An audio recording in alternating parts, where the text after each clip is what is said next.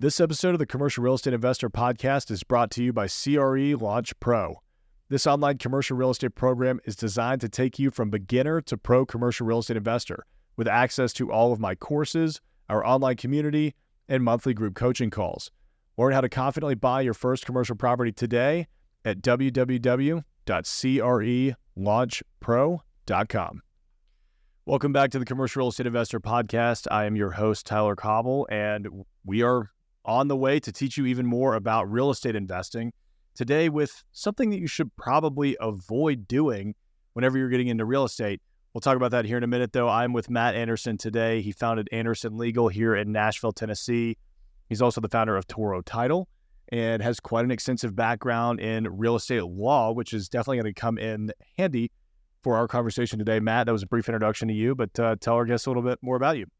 Yeah, yeah. So, uh, background is as a lawyer, did a lot of litigation, construction, real estate litigation, lawsuits, disputes, um, and transactional work. So that was my background, and then I always had a basically a side hustle, you know, doing real estate deals. So over the years, just did bigger and bigger deals. More, you know, went from single family to small multifamily to office commercial, just bigger and bigger deals. And so now that's where I spend most of my time and energy. You know, we've got uh, somewhere around 25 million in assets under management, combination of multifamily and office primarily. And we're always looking for more deals. And then we've got the law firm and the title company, uh, which I'm with Foundation Title now, actually.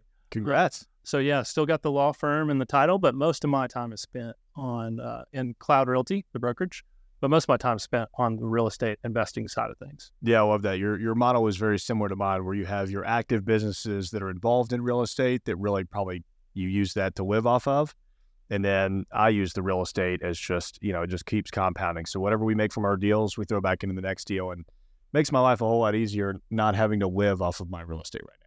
Right. Yeah. Eat off the businesses and build wealth off the real estate is basically the the simple version of it. Yeah, that's exactly right. Well, so today we're we're diving into a conversation.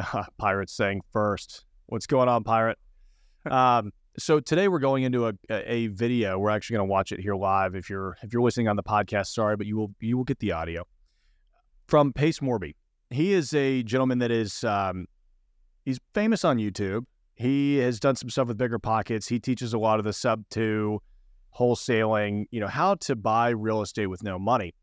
And not that Matt or I are against buying real estate with no money whatsoever, because I'm sure you've gotten some deals with no money down. I've definitely gotten some deals. yeah, I mean, I'm a big fan of no money. Yeah, I love it. Don't get me wrong. No, it's pretty. It's pretty great, right? When you uh, pirates saying "woot," uh, you know, when when when you're able to buy real estate with no money, it makes your life so much easier because you're not having to come out of pocket. I mean, yeah. I did that on my first deal. I did it on the deal that we're sitting in right now in this this office building, and I've done it on a couple of others. But there is a balance between doing deals with no money and also maintaining moral and ethical standards. And that was what I kind of found, you know, after we did a, a podcast on Matt Onofrio, we did a couple of episodes on the fraud that he committed, which I'm sure Matt could talk Ooh. a whole lot about as well from his perspective, uh, you know, as a, as a law uh, with a background as a lawyer. He's not, yeah. he's not giving you legal advice. He's not giving me legal advice, uh, et cetera. But, you know, somebody mentioned in, in the comments that Matt Onofrio's method sounded a whole lot like the Morby method. And so I thought, you know, I've heard the name Pace Morby before. Let me go and, and you know, search him on YouTube and, and watch some of his videos. And man, I got to be honest with you. The first one that I saw, the Morby method, was one of the most dangerous videos I have ever seen on YouTube because it proliferates this method that is almost guaranteed to get your loan called. I mean, it's I, I don't know any lenders that you could do this with where it wouldn't violate their loan terms. Now, not saying that there aren't lenders out there that are willing to do these kinds of things, but the way that he coaches you to approach it is not very good. Yeah. Now, you know, we can talk, there's a lot of gray areas in real estate. You could say sub two has some gray areas. You could say wholesaling has some gray areas. But when they're done ethically, they're fine. They're great methods. I mean, you, you've you've seen a lot of those deals, especially sitting on the title side, where people have executed those correctly. Well, I've I've done almost all of them personally. You know, I've yeah. done probably about a dozen sub two deals. I've done uh, commercial deals with no money down, with second position seller carries, and you know, so I've done a little bit of every all of that. But there's certainly a way to do it correctly, legally, and ethically, and then there are ways not to. That's right. So, and, and that's the big thing that we're going to be covering today is is really second position notes legally, ethically, mor- morally, whatever you want to call it, doing it the right way. So let's go ahead and get into it and watch this video on the Morby method. Is that the seller's just going to turn around and send the money back to you? That doesn't make any sense. That is your failure point. You are lacking a story. A Morby method actually is very simple if you think about it this way. Is there something tricky about this transaction I should know beforehand before I go deep diving into what the Morby method is? It's an agent deal. It's on market. It's kind of everything we're doing with the Elephant Challenge. Nothing's really tricky about it. Okay, so here, here's what Morby method is for people that are brand new to our mentorship. I've had multiple, multiple videos about this, and I've had actually a couple of deep dives about it. The Morby method is here to solve a major problem for you. Please pay attention to what the Morby method is. I'm about to tell you. So in 45 seconds, when you say, wait, what's the Morby method? I'll say, please go back and rewatch the tape. Okay. The Morby method is here to solve the biggest concern regarding a seller wanting too much down payment. So you go, I've never encountered that. Man, especially right now, it is impossible in this market to find any sellers that are willing to to come to terms uh, with reality right. what's going on. I mean, it's an incredibly expensive market. Interest rates are unbelievably high. Construction costs are high, and uh, you know this this in theory this method solves a pretty great problem. Yeah, yeah. In theory, I mean, there's always danger. I mean, in general, there's always danger of leverage, right? Like it's always a double-edged sword. Right. Like a no money down deal in general, for example, you know, it's it's exponentially great if it's a great deal. It's exponentially bad if it's a bad deal. That's right. So like I think that's something in general too that's overlooked sometimes, especially when people are trying to learn real estate is you always got to be treading with caution when you're doing these highly leveraged deals in the first place. Like even if you know how to structure them correctly. Yeah, I mean, high, high leverage is is great. It's a it's a very attractive thing, especially when you're first starting out and you don't have a lot of money. But high leverage means that you have no equity in the deal, and in some cases, you're personally signing on the loans, right? So higher leverage means that you're probably going to have a higher mortgage rate every month, higher mortgage payments, and if you don't have the expertise to get in there, pull this project off correctly in the timeline to where you can raise rents to where they make sense, there's a serious chance of you losing everything. Sure. Yeah. So let's let's get back into it. go to a seller and you say, Hey, are you open to seller finance? Seller's here, here's their house. You have an agent involved because you know what? Sometimes when you're an Astro student, you just can't help yourself. So you go to the agent and you say, Hey, I'm a glutton for punishment. So I want to go directly through the agent. Would your seller be open to seller finance? The agent, Well, and Have you ever done any seller finance deals? oh yeah, Yeah. most of what I do is seller finance. Yeah. Yeah. And and I'm confused. Is he even talking about like what is he even is he talking about commercial or residential right now? It's kind of ambiguous, right? I think it's more residential because I think that what we'll what we'll see here in a minute is that the student that he's coaching right now is uh, trying to do a, a residential deal, okay. but it applies to commercial too. It's the same same structure. I mean, we I love seller financing deals. We just we bought a deal a couple years ago on seller finance, and then we actually ended up turning around and selling that as a seller finance deal. Right. we seller financed it ourselves, which man, I love that method. I thought for the longest time, how cool would it be to go raise a fund to buy buildings in Right. cash and then seller finance them? Well, and I'll just say, I mean, I don't know, you you probably do a lot more stuff on market with other brokers, but from my personal experience, it's not that easy to approach a, a listed, uh, you know, property through an agent Right. and get seller financing. Like number one, that's already an uphill battle. So at, at first glance, I'm like a little skeptical. Like you're going to teach people who are kind of new to do this because usually, if that's pulled off, you're paying retail to make that happen through a Right. broker, right? So like that's the other thing, and that goes back to the leverage problem. Um, in my opinion, seller financing doesn't replace uh, buying a good deal, right? Like you need to use seller financing and get a good deal for it to make sense.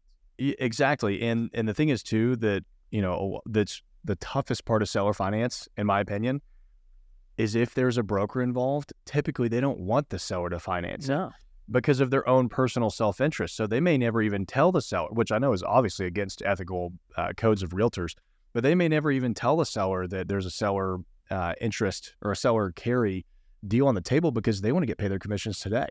And a lot of them think that they're not going to, which isn't usually the case. and most of them don't understand it, especially in residential, right? And in commercial, it's more common. Like the brokers are are more attuned to what seller carries are and stuff like that.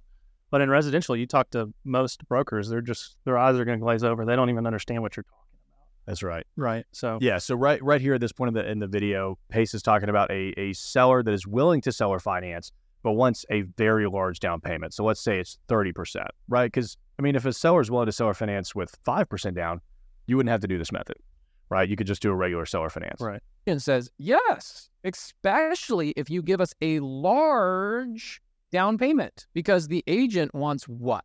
The agent wants a commission. This typically is a problem because most people that are brand new in this business are this word broke.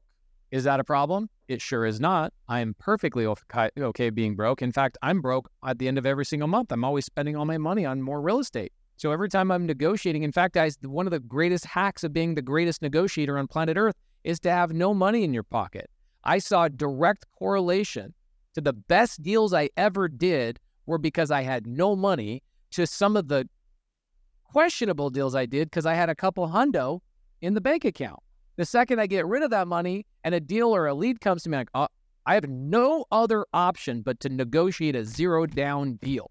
and this Do yourself a favor, get all that this is kind of concerning to me too, because like I don't know this guy very well, but he seems to be doing quite a bit of volume and have a lot of success. Like for a guy like this to be advertising that he doesn't have any cash, like to me, Yeah. What does that say? like what does that mean? Like so, so to me, it's like one of two things: is he is he like full of it? Like is he just trying to be like everybody else that doesn't have cash, or does he legitimately not have cash? Because he's if he's got all these deals out there and he has no reserves, that would be very concerning to me. Yeah, I mean, I you know, I typically look at it and I assume, and, and it, pro- it's probably a pretty standard method. You want to have like five to ten percent of your net worth in cash, Yeah. and that's not that much.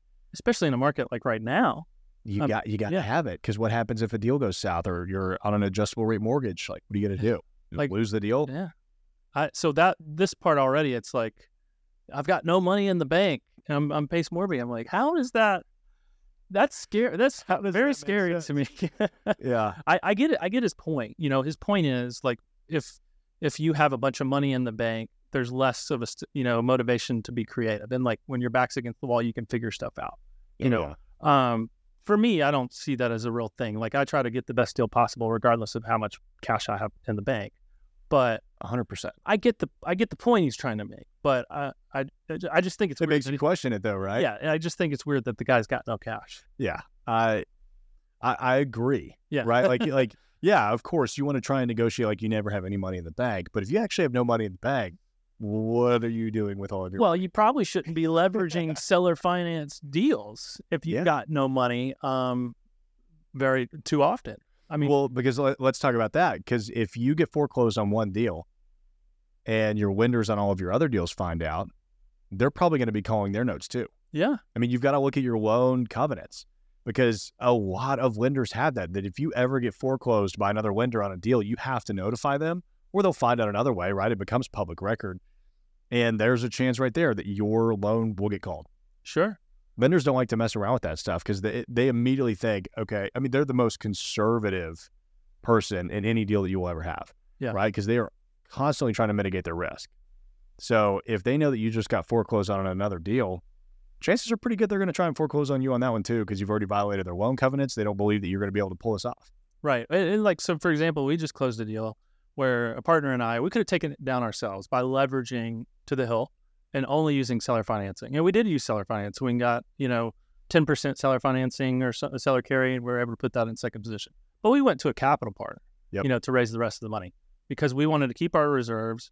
We didn't want to leverage the full, we could have got the full 20 and bumped the purchase price up a little bit, but that would have increased our risk. It would have lowered our reserves, you know, it's just a bad strategy, big picture overall. Like I get it when you're trying to get started and you're trying to, you know, get some things happening and stuff like that. I understand that, but um, you need reserves. You need to, you need to assess your portfolio risk. Yeah, when I was first getting started, it was so frustrating, you know, because in commercial real estate, it's like 20 to 25% down on everything. Hotels, 35% down. But now I appreciate that. Yeah. Right. And and especially if you're going to be raising capital, your investors don't want to put capital into a deal where you're putting five or 10%. And right? They want to see that you've got enough equity in there to where the risk of the deal going south and very quickly getting foreclosed is very small.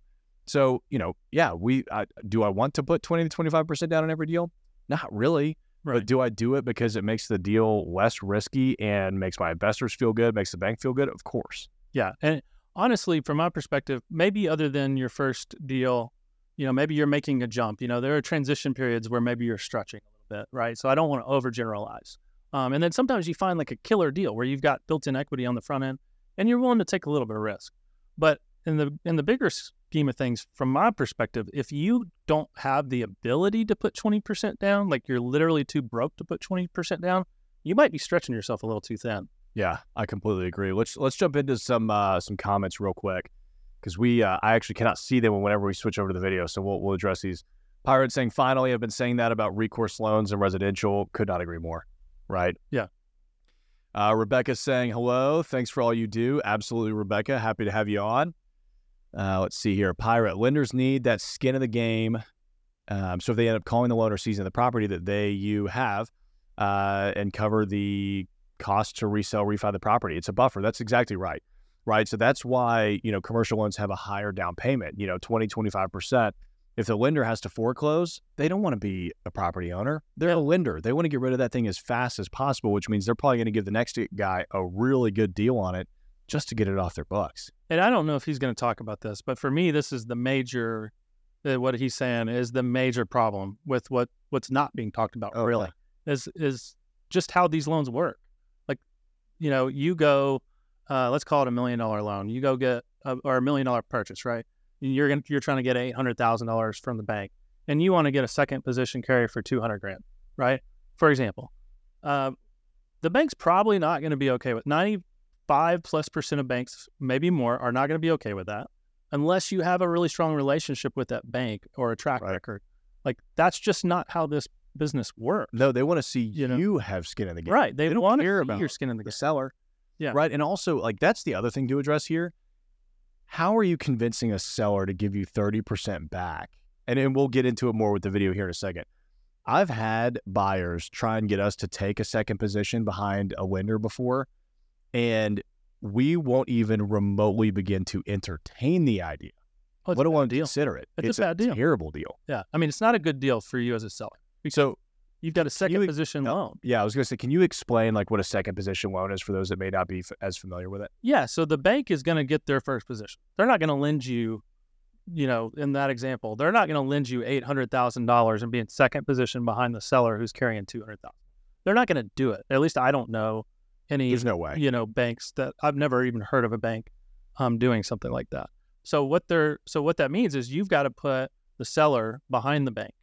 You know, so if it's you know maybe you're buying it for a million, even if it's worth 1.2, you know you've got some equity in there, right? That seller is not very secure, like at all. They're not very secure. They they're subordinate to the the bank, and they're they're just not in a good spot. So that's not a good deal for the seller unless they're getting some sort of special premium to make up that risk. Exactly. Yeah. I mean, you've got to be paying like a 15% interest rate for me to even start to talk about it. But even then, it's probably not worth it because if, if I don't have full confidence that that person can pull that deal off and the loan gets called, bank forecloses on it, they may just turn around and say, highest bidder today Oh yeah, takes the property. Somebody could come in and say, we'll pay $825,000 for it, Hmm. which is a nice, you know, uh, pr- price reduction from, Yeah. from the value. So the first bank, first position, gets 100% of their loan back. Well, the seller carry only gets 25000 out of $200,000 that they had in that deal. Oh, and that's not even going into recourse versus non-recourse, but you know, pro- probably most of these seller carries are non-recourse. There's no personal right. guarantees involved, right? So, you know, that seller, like in that scenario, is pretty much just completely out of luck. The bank gets their money back, the seller gets nothing, Oh, right. Yeah. and so that means also that the the the buyer investor is not super incentivized to protect that asset. They don't care. You know, if they bought it for a million and the market goes down ten percent, it's only worth nine hundred thousand, and they think that the bank's going to be able to auction it off at eight hundred. The bank gets whole. That's a recourse loan. Yeah, They're out of deal. The seller doesn't get their two hundred k. Yeah. They don't they don't care at all. So Let's see. Trevor's saying, I read Morby's book and definitely learned some good info. I'm sure he's got some really good info out there. But on the Morby Method chapter, he conspicuously leaves out all the actual details of the process out. That's not really surprising. Well, that's what I'm hoping to. I mean, I don't know. You know, we're not all the way through the video yet. I'm like, does he talk about this at all? I don't think he does, if I remember correctly. He doesn't, Doesn't really go into well, no, and he doesn't also he also doesn't warn you about what could happen from a Right. lender if you do this method. And that's that's what bothers me the most is that the people that are going to be trying to use this strategy to buy real estate are those people that are newer to real estate, maybe haven't been around the block quite a bit, Right. and don't know how things are actually done. It's it's kind of like what Onofrio was doing to his investors. Like he took he was the real estate expert in the room, talking to people that had no idea what was going on. So these when he was telling them to basically commit fraud and do some illegal things, they were like, "This guy's the professional. I trust him." Yeah, with So he knows one year of experience, right? Yeah. the expert. Oh my gosh. I, I had somebody call me. There was a they were a nurse anesthetist. Same thing as Matt Onofrio. Yeah. And they were like, you know, it always bothered me how he he wouldn't talk about how he was a nurse anest- anesthetist. He tried to make it sound like he was a doctor. Oh, really? Yeah. He always tried to make it sound like he was a, an anesthesiologist, which is just not. Which it doesn't matter. Both are like really hard to become and you know do really well. Let's see. Raphael is saying I'm in sub two and we are trained to cover agent brokers fees. I think that's a great idea. And buying at their asking price. We buy for cash flow and not for equity at the beginning of the purchase. Most deals are done with private lenders. Yeah, I mean I think that's pretty pretty common. Yeah, that's pretty. Um, I think that's smart. I mean, look, the first lesson that I learned in commercial real estate was always take care of brokers. Always take care of brokers. It's it's the one thing that will continue to pay you dividends. Pirate, it's pretty much a cult. All the transactions are done in the sub two bubble. well, and, I, and I'm not hating on sub two. I don't, yeah, I, no. I, I like sub two, but you know, sub two is one of those things. It's a similar to what we're talking about, where it's if you leave out key pieces Yeah. of information, um, people can get in trouble real quick. Eh, well, exactly. Like Yeah. there is an above board way of doing sub two, and then there's the way of just trying to screw the old grandma out of her house, right? I mean, and- and we see that all the time. I mean, there's guys here in Nashville that have gotten chased out of town, and I I guarantee you know who I you know a couple of the people I'm talking about at least. I haven't have represented any of. yeah, absolutely not. Morby got burned a year or two back when he said he had due on sale clause insurance. Ooh, Yeah, I've heard about that.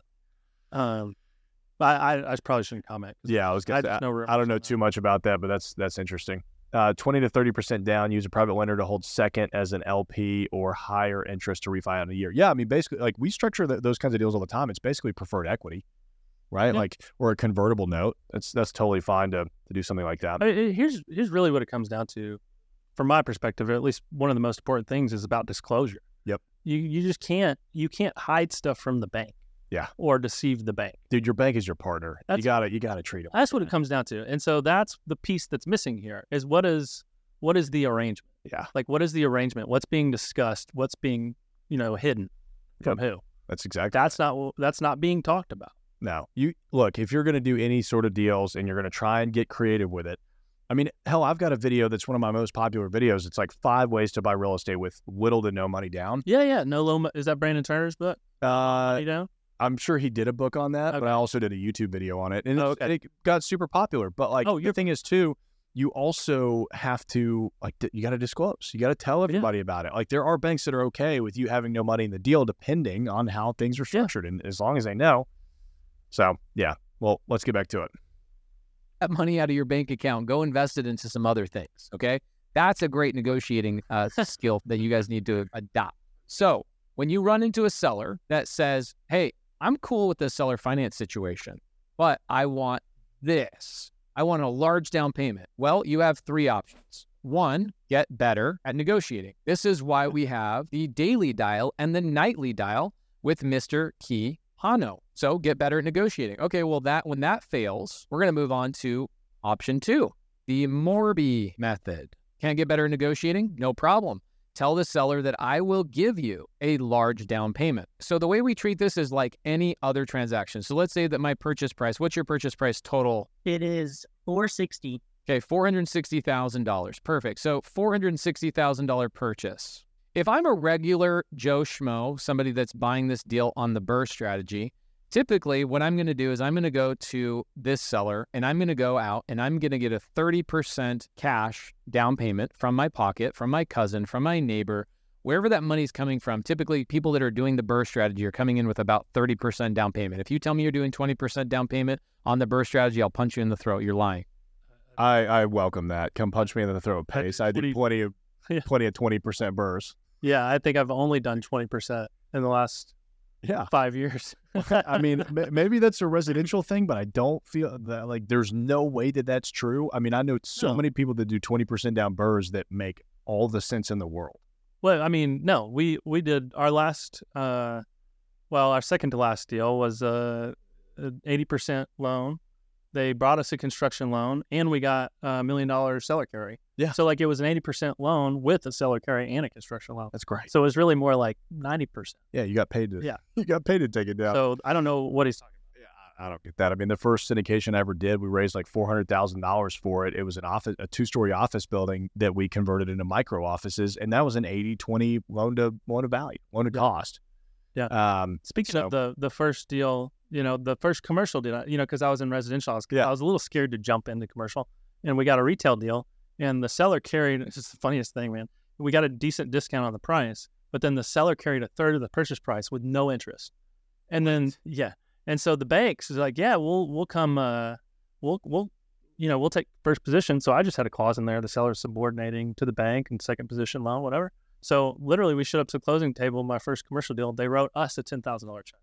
So I showed up to closing and got paid ten thousand dollars to buy. it. good for you, man. But I, I just don't know why he's saying that. I mean, that's uh, you can shop around banks, and it's not that hard to find eighty percent. no, and he doesn't. He also Right doesn't now, maybe. Address harder. why. You know, now. Oh yeah, of course. of course, but Yeah, but he doesn't even address why. No. Don't lie to me. So you're going to put 30% down payment and then you're going to go to a lender for the remaining 70% of that purchase. So out of that 460, you're going to get three, 30% of it's going to be yours and 70% of that's going to be a loan. Does everybody understand that that is how a typical cash purchase is done? So this is what we do. We go to the seller and we say, "Hey seller, you know this 30% of cash that I basically would have to bring to the table if we did this deal. Instead of I having to bring that 30% cash to the table, what if I just went out and I got this loan and then you, seller, finance that 30% equity so I didn't have to have 30% cash into the deal? See that that like I don't like that terminology. You finance that thirty percent equity because it's not equity; it's a loan. yeah, I get that it's considered equity by the bank, but if the bank doesn't, I mean, I don't know. Well, no, no, I agree with you. And here's here's the missing link. Okay, um, and it was the deal I was just describing to you that I did. Right? It's like, hey, seller, and, and I don't I don't know why he says it this way. I never tell a seller, hey, will you do seller financing? I say I never say that. That's the worst way to frame a negotiation ever. So I say something like, well, I you know I see where you want this price. What if I were to pay you some of that over time? You know, something like you know something like that to bridge the gap of the Yeah. conversation. But then you go to the bank and you say, hey, um, what can you do loan terms? And they say, hey, we'll do, you know, maybe we'll do 25 year M and, and, you know, 80% loan to value, blah, blah, blah. And then you say, okay, the seller is going to do a seller carry. Are you okay with them putting uh, seller carry second position? They say yes or no. Usually they're okay with it if you address it on the front end. It, especially if you have a relationship and you have a track record, right? Um, and and so like that would be the seller, and arguably you could use the terminology bringing the down payment, right? Yep. I don't know that I love that terminology even in that situation, but I mean, arguably what they're doing is bringing the down payment, Right. But that's not what he's talking about. He's No. talking about you finding your grandma's money for the down payment, right? And Yeah. then having a side deal, a secret. If I understand, he's talking about having a secret side deal behind the bank's back. That's that's what it. The seller's Yeah. not bringing the down payment. Yeah. So when I first watched this video, that was uh, it was. man, I, I was sitting at you know Zach will laugh at this. I was sitting in the uh, in our conference room watching it with a couple of people on my team. I was like, "This is fraud. Yeah. This is fraud. like there's no part about this that's okay." Well, and, and let's be clear, like there are things not being talked about. Right. So like maybe he is going to the bank and he's explaining to them. I mean, I don't know. Like I don't want to sure anything. yeah, yeah. Um, maybe he's going to the bank and he's say, explaining what he's doing. Hey, I'm going to do this, and then the seller is going to put second position loan. Is that cool? You got any problems with that? And maybe he's got it all in writing and it's all disclosed, right? Yeah. And, and, and no problem. I, and then And that's I would have no problem with that.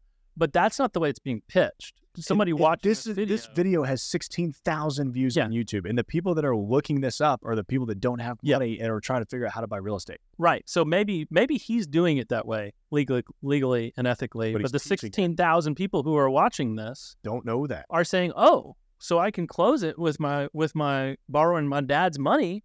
And then after the bank's out of the picture and I've signed all the bank documents, then I can get the second position loan. Yeah. And it's hard for me to imagine that that's accidental on the video. You know, Oh no! I mean, you would think that like something like this.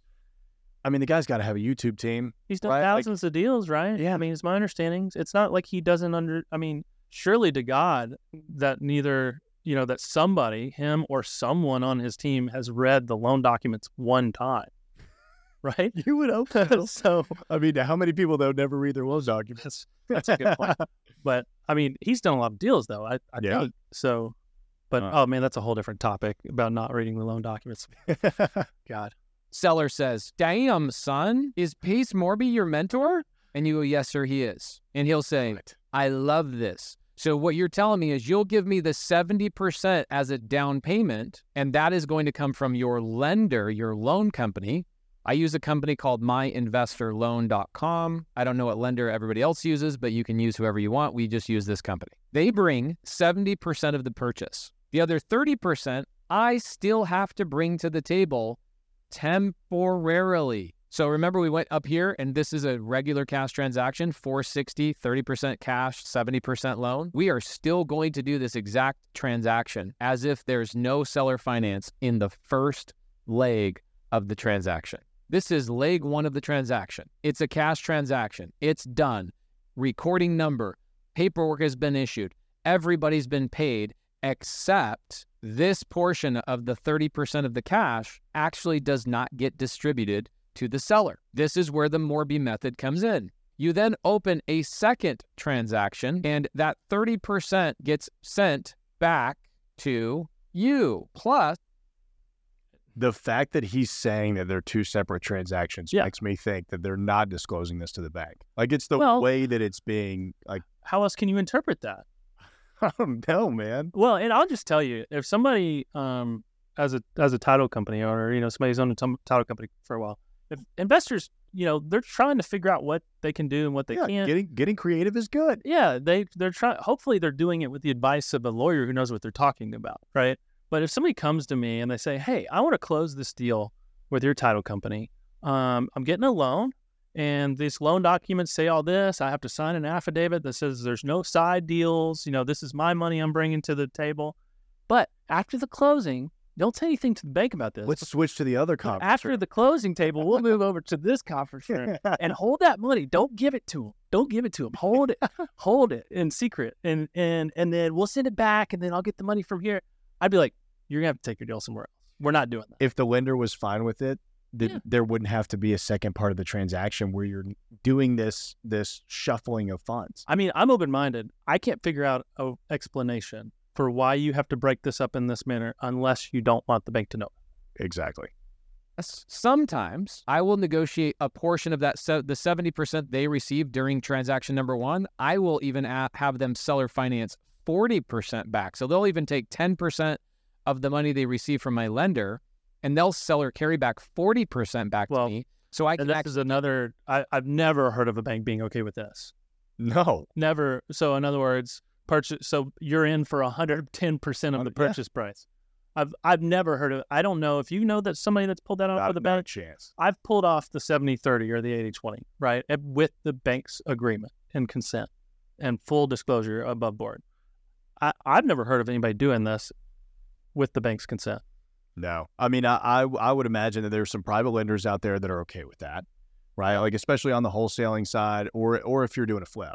Yeah. Right. I have heard some people get like 100% loans or whatever it was for flipping, but like 110%, I don't I don't think a bank would ever sign off on that. Um, there's no way. Yeah. There's I- nothing. I shouldn't say ever, you know. Yeah, Maybe There's always probably a private lender, right? If you're doing this an as a- institutionalized bank, not a chance. I mean, it's probably it's got to violate some sort of yeah. legal regulation out there. So this is where I need to advise you to, if you have done this, go on the internet and Google what mortgage fraud is. yeah. paid to purchase the deal. A Morby method actually is very simple if you think about it this way. What if I just let the seller receive all the money? It's very simple if you think about it this way. What if I commit bank fraud? what if we take all this money and get a loan approved and tell the bank we're going to do one thing, but then we do something completely different. Whoa, mind blown. And after everything's said and done, the seller sends me a wire directly from the seller to me for 40% of the purchase back to me. And he just creates a note and deed of trust for that 40%. And we attach it in second position against the property. Look at my last episode I did with Logan Manzanares, one of our great leaders in Sub 2. He's been with us for about a year, just closed a, Morby Method deal where he got paid to do the transaction. Guys, we we get paid to buy houses in here. It's happening frequently. Most people just need somebody on the phone articulating and telling a story to them. That is your failure point. You are lacking a s- Whenever he says story, the first word that comes to my mind is lie. Well- you need to tell a lie to them. Well, and here's the other thing too. It's like, you know, if you're not super experienced in real estate and you don't, especially if you're broke. I mean, one thing I do when I buy a deal sub two is I have multiple exit strategies, Right. right? So if I buy a hundred thousand dollar property and it's got a forty thousand dollar mortgage on there sub two, for example, and I think there might be some due on sale risk, I've got well more than forty K in the bank. If anything ever happened, I have an ethical obligation to the seller to take care of that, not allow their credit to be hurt for anything to happen. So I, if worst came to worst, I could just pay off the loan, right? So these people don't have any of these backup strategies. So you got you're at hundred percent. You go buy a hundred thousand dollar house, and you get a ten thousand dollar check, and you're one hundred percent leveraged, and you're wrong about the repair costs, or you're wrong about the comps, and you actually paid one hundred and ten thousand dollars for a ninety thousand dollar house. What happens then? Hopefully What that ten thousand dollars goes a long way in renovations. Well, they probably bought ten more sub two. They probably bought ten more sub two deals. Oh, But you know, but what happens to that seller? What happens to that deal? yeah. You know, All becomes a problem. and and so like part of this market cycle that we've been in, you know, when the market's going up forty percent in two years, you know, there's no harm, no foul, because you know, uh, if you've all of a sudden you got twenty percent equity because of dumb luck in the market, you could probably figure this out. Just list it, refinance it, sell it to another investor. But as soon as the market stops going up, that 100% leverage is still 100% leverage if it's not 130% leverage. Yeah, what's that saying when the when the tides go out, you Yeah. see who is swimming naked? Yeah. I mean, that's there's a lot of that going on right now. story. You are lacking a third party story. Forget about the second leg of the transaction being done at the title company, Stefan. What if the seller just wires the money back to you and you guys create a promissory note and attach it to the property? Do you technically need to go through the title company to do that? No. It's just that you want to go through the title company since you don't actually want the money to go back to them and then have to ask for it to come back to you. So you're having a problem because your title company is like, Would wait a minute. Why did you pay? Yeah, I mean, I, for those of you listening on the podcast, I'm like throwing my arms above my head listening to this because it, it is like I couldn't imagine doing any of this outside of a title company. Unless the title company is like, hell no, we would never touch that with a 10 foot pole. Yeah, I, I know guys that I respect that do it, um, but they are extremely experienced. Yeah. They are absolutely competent to run their own searches and they really know what they're doing. No, no, I just mean like this whole like let's take a second position, not do it Oh, through a title company, yeah. not you know like that's sketchy as Oh, hell. sure. Yeah. I mean, if you want to be wiring around $40,000 without a professional involved, I mean, I, I know, I know some uh, some Russian hackers that would love to talk to you. pay the seller off 100% of the purchase price in the first place if the seller's just going to turn around and send the money back to you. That doesn't make any sense. And you know what it was, based? In one of your videos, you mentioned instead of doing a second lien to do it in an operating agreement. And I sent them the wrong video. Oh yeah, no, over Like- over confuse them. Everybody was like, "What are we trying to do here?" The attorneys were well, that's a whole other can of down." arms. yeah, I mean that Now he's talking about, that's probably fine. well, what's he talking about now? Partnering? I guess he's talking about Yeah, creating an entity and partnering with the seller. Yeah, I mean, if the seller was willing to go in with you, now obviously, if they're going to leave thirty percent of the property in there, they're going to have to sign on the note with you. But most lenders would probably be okay with that. Yeah, but the big difference there is the lender is going to ask for all that paperwork. right? Exactly. So there's probably going to be a personal guarantee from both of those parties, and the bank knows about all of it. Yep. And you probably have some sort of partnership plan. You're probably improving the property or developing something. I mean, we we do this all the time. I mean, we're we're negotiating a deal right now where the seller is going to contribute one hundred percent of their land's value, as the equity into a development. Sure. Like that that's normal. Yeah. Not disclosing it is not normal. found this isn't happening. And I was like, okay, so we're gonna go to my title company, but I think we're we're on track, and I just want to make sure I understood it because the goal zero dollars out of pocket, hundred k profit. That's the goal. There you go. So I kind of want to hammer this Morby method thing home because it, it's so bloody simple that you guys are overcomplicating. it. That's why I had to test it pace because it was perfect situation, perfect timing. They're like, we need a hundred. It's grand to definitely on away. us. And I was like, okay, only way to do this, Morby method. You guys want me to go through this again, but slower? And you promise to never ask me another Morby method question in your entire life of what's the Morby method because I have videos on this? Not particularly. Thank you though. Man, I, I, I just I, I'm glad that you came in here to have this conversation because I think that having somebody with a legal background such as you, having gone through the title side of things, the actual real estate side, you know, legal side of things. I mean, I could sit here and whine about it all day, but you you've been in so many transactions. Have you ever seen stuff like this? No, no. I mean, well, I mean, part of it is I'm just not interested in Dealing with assisting yeah. and being a part of a transaction that's not above board. So if somebody brought me something like this, I would help. I would try to educate them on why this is not the way to do the deal. And if they wouldn't listen, I would tell them, look, you know, best of luck, but We're not We're- touching it. we can't do this. Yeah, Uh, because I mean, you, the title company would get called into question too if it's doing anything questionable. in theory, but I'm just not interested in you know making a buck by potentially allowing somebody to commit mortgage fraud or be deceptive to the bank. I mean, that's really to me that's the biggest thing, and that's where it kind of connects to the Onofrio thing. Yeah. the alleged stuff that happened with all that. Oh, he's he's Um, pled guilty. It's uh, not even alleged anymore. yeah, that's right. That's true. But I mean, that's where they connect. You know, there's a bunch of whole other Oh, yeah. things that happen there that's not being brought up here. But I, and that's where you got to be careful with the gurus too, man, because it's like, you know, he's he's like telling a story, and it's like it's very simple, and everything is simple if you only talk about ten percent of the equation. Yeah. You know, like there are Dude, buying buying commercial real estate is really simple. Step one, find a property. Step two, put the money together. Step Right. three, close. Step four, profit. It's simple. You guys are overcomplicating this. it's like, what? Why are you talking about tenant stock? You couldn't lose everything with that, could you? Come on. yes, you could. Uh, Yeah. yeah. So it's like some of this stuff just is a little bit complicated.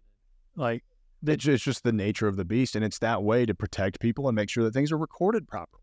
and I would really, really recommend because you know, like some of these um, guys with the Onofrio stuff that happened, and and it's like it's the same theme, really. All you know, the guys we were talking about that we know about who've fled town. People just not looking under the hood is where most of this stuff comes from. It's like it's the lazy ways. This stuff takes work. Like you want to figure out how to do a sub two deal. It takes work. You got to learn. You probably need a mentor who's really going to take you step by step. You want to learn commercial? Partner. it's probably going to take multiple years of work or partnering with somebody to really get this. Like, if you want to jump to the end, There's no just- cheat code. there is no cheat code. There's no shortcuts. Mm-mm. I mean, you could get lucky. It's like the people who drive it around drunk. You know, I forget the statistics, but it's like you know most people who get a DUI drive around drunk like hundred times before they get arrested. It's like so you know you might get lucky. You do this stuff, you might get a fair volume of transactions under your But belt before everything goes wrong.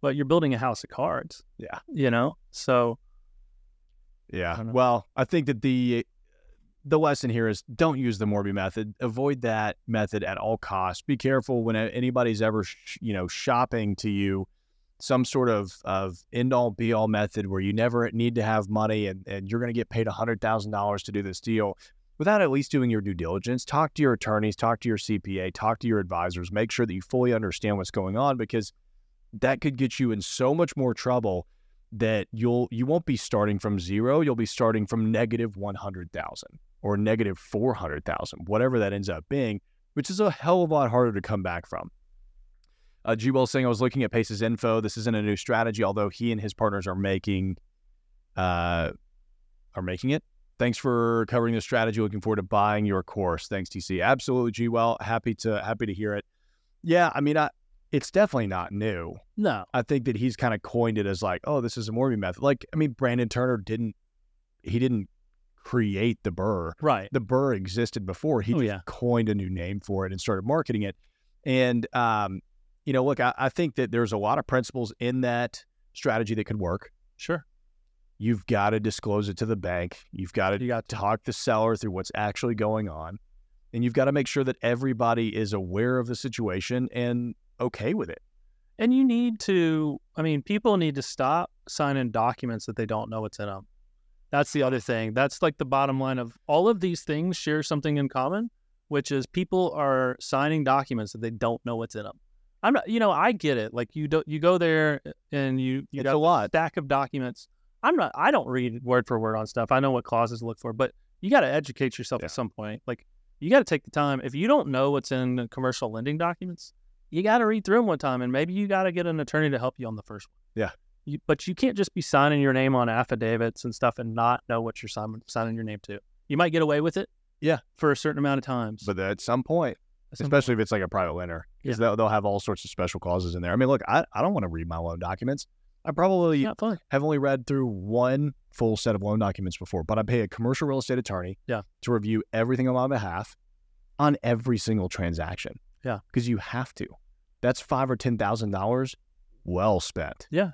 And people underestimate the the skill piece and the education piece and that's the other thing i hate about this sort of guru stuff um, in general is it's like when you're trying to take these shortcuts you know you know this like you build up these set of skills that you can only earn you know? You get into the trenches you read the loan docs you talk with the attorney you know you go out and you buy get this property under contract and it doesn't work out and you get this inspection back and you learn about these issues. Like they're they're you're building up a skill set that is invaluable. Oh, and if you're just trying to skip into these cheat codes, you're not becoming the kind of person who's capable of taking down these sorts of deals or doing these creative strategies. No, I mean, look, real estate is a long term game. It's it, it's always been that way. It always will be. And are there ways that you can time the market to get in and make a quick buck? Absolutely. I would never ever count on that strategy. Every deal that we underwrite, we're planning on being there for at least five years. If we exit before that, great. But there's some deals that we plan on five years that are probably going to be seven or ten. And guess what? We kind of plan for that as our backup. So mm-hmm. we're going to be fine if we have to be in it longer. But you can't control a market. Right. And that's one of the things that we're dealing with as real estate investors. So, guys, just be careful out there. Um, Matt, appreciate you joining us on man. today's show. If uh, if anybody wants to reach out, follow you, where can they find you?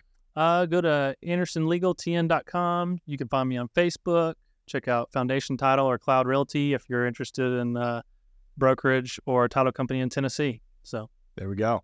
Guys, don't forget to uh, like and subscribe. If you're listening on the podcast, please leave us a rating. It helps out quite a bit. And we will see you guys next time. This episode of the Commercial Real Estate Investor Podcast is brought to you by CRE Launch Pro. This online commercial real estate program is designed to take you from beginner to pro commercial real estate investor with access to all of my courses, our online community, and monthly group coaching calls. Learn how to confidently buy your first commercial property today at www.crelaunchpro.com.